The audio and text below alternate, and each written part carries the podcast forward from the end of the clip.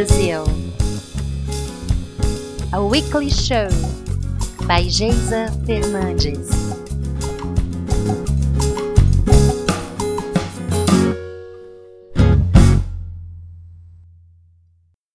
Episode 23 Searching for the Perfect Set List.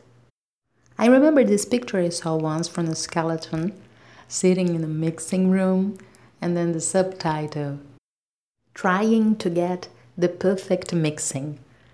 Maybe it's uh, internal jokes from musicians, but if you ever had a chance of following the work that goes on a mixing room, well, then you certainly got the joke. Mixing is a very, very stressful job and thanks God, there are these great professionals that can do this for us. But let's talk about another stressful, infuriating activity that is also part of the game of earning the artist slash musician. I don't know, baby, it's just me. But does anybody else also hate setting the set list? I mean, hate is not the appropriate word. It's not really a bad feeling, it's just very difficult and sometimes also painful. You know, I see the repertoire of an artist as part of its signature. So, anytime that you have to face things that you must include and things that you gotta leave outside, well, for me, it's quite of a hard task. Maybe because it's about making choices, and making choices is always difficult. Doesn't matter which kind of choices you are making.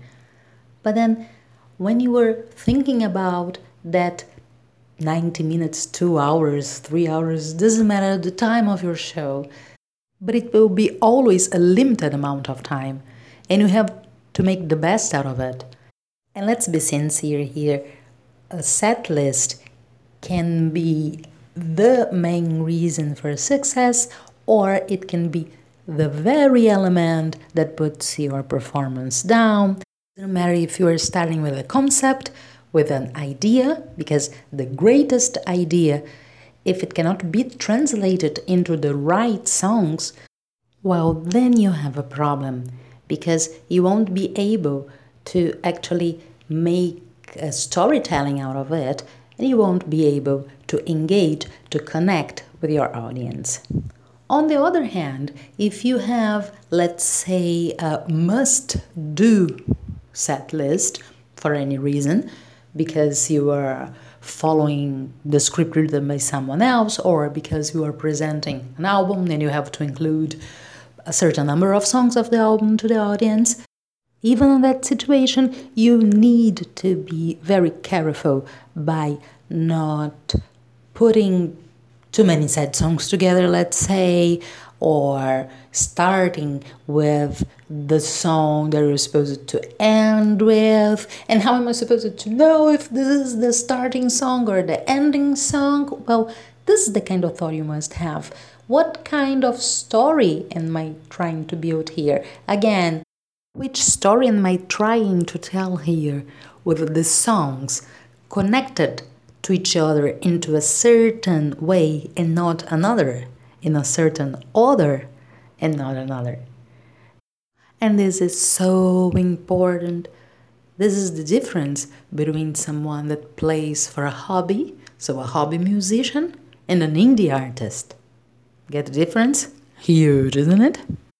And most important, what I'm saying here is valid for both big, huge, Hollywood like gigs and also that small, more frequent ones that may not change your life, but well, are also part of your story, so take good care of them. Your future self will certainly thank you for that. Well, before telling you about the final treat, I would like to do something a little bit unusual. I would like to say thank you.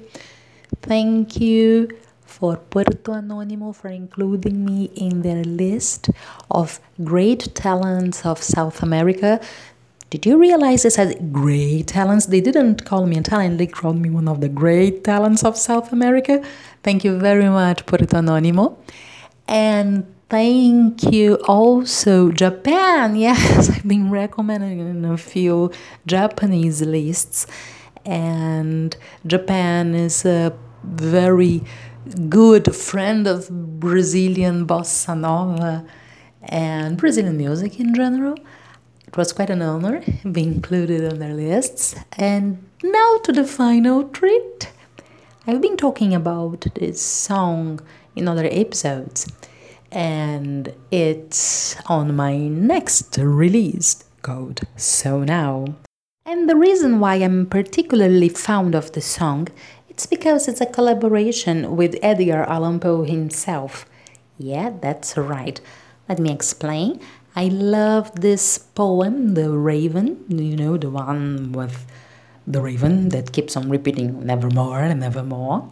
What I did was basically taking the poem exactly as it is, with the same words, the very, very, very same poem, and just read it out loud in a kind of rap way, in a kind of almost singing way. Well, it turned out to be a free jazz piece, and I really liked the result. That's your final treat for today check it out and think about that set list thing. It's really important. So, again, thanks a lot for staying with me. Till next week. And for now, um beijo!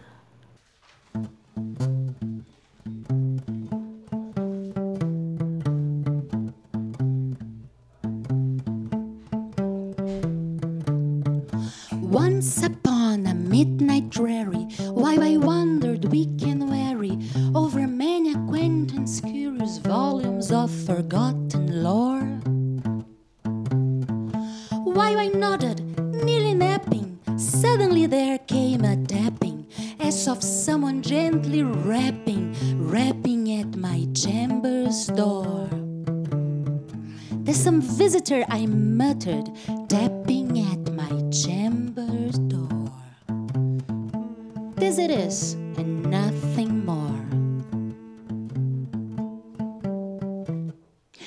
the silken set uncertain rustling of each purple curtain thrilled me, filled me with fantastic terrors never felt before.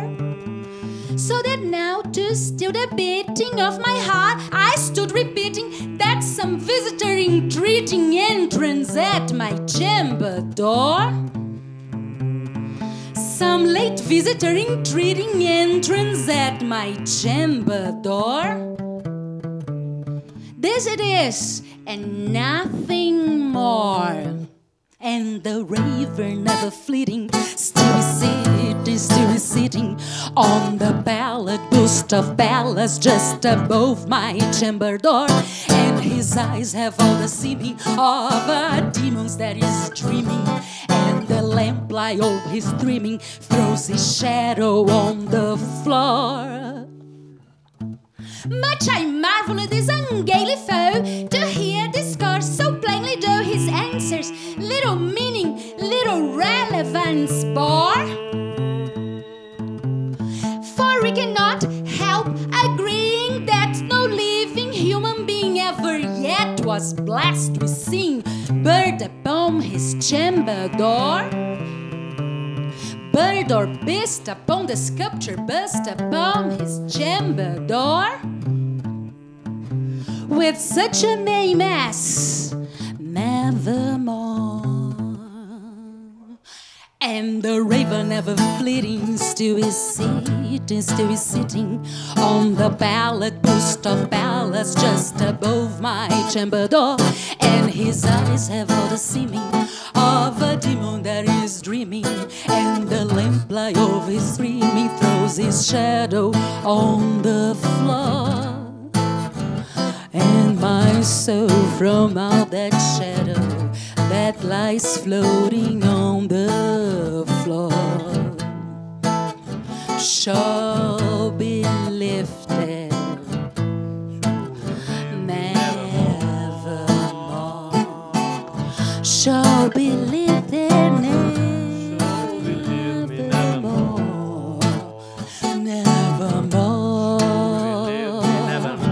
nevermore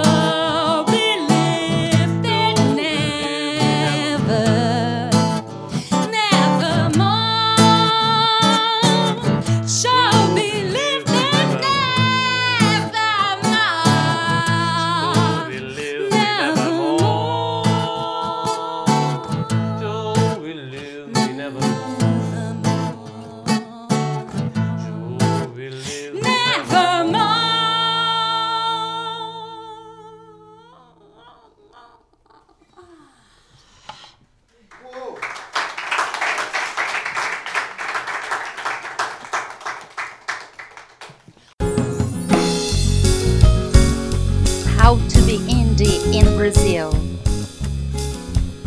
A weekly show by Geisa Fernandes.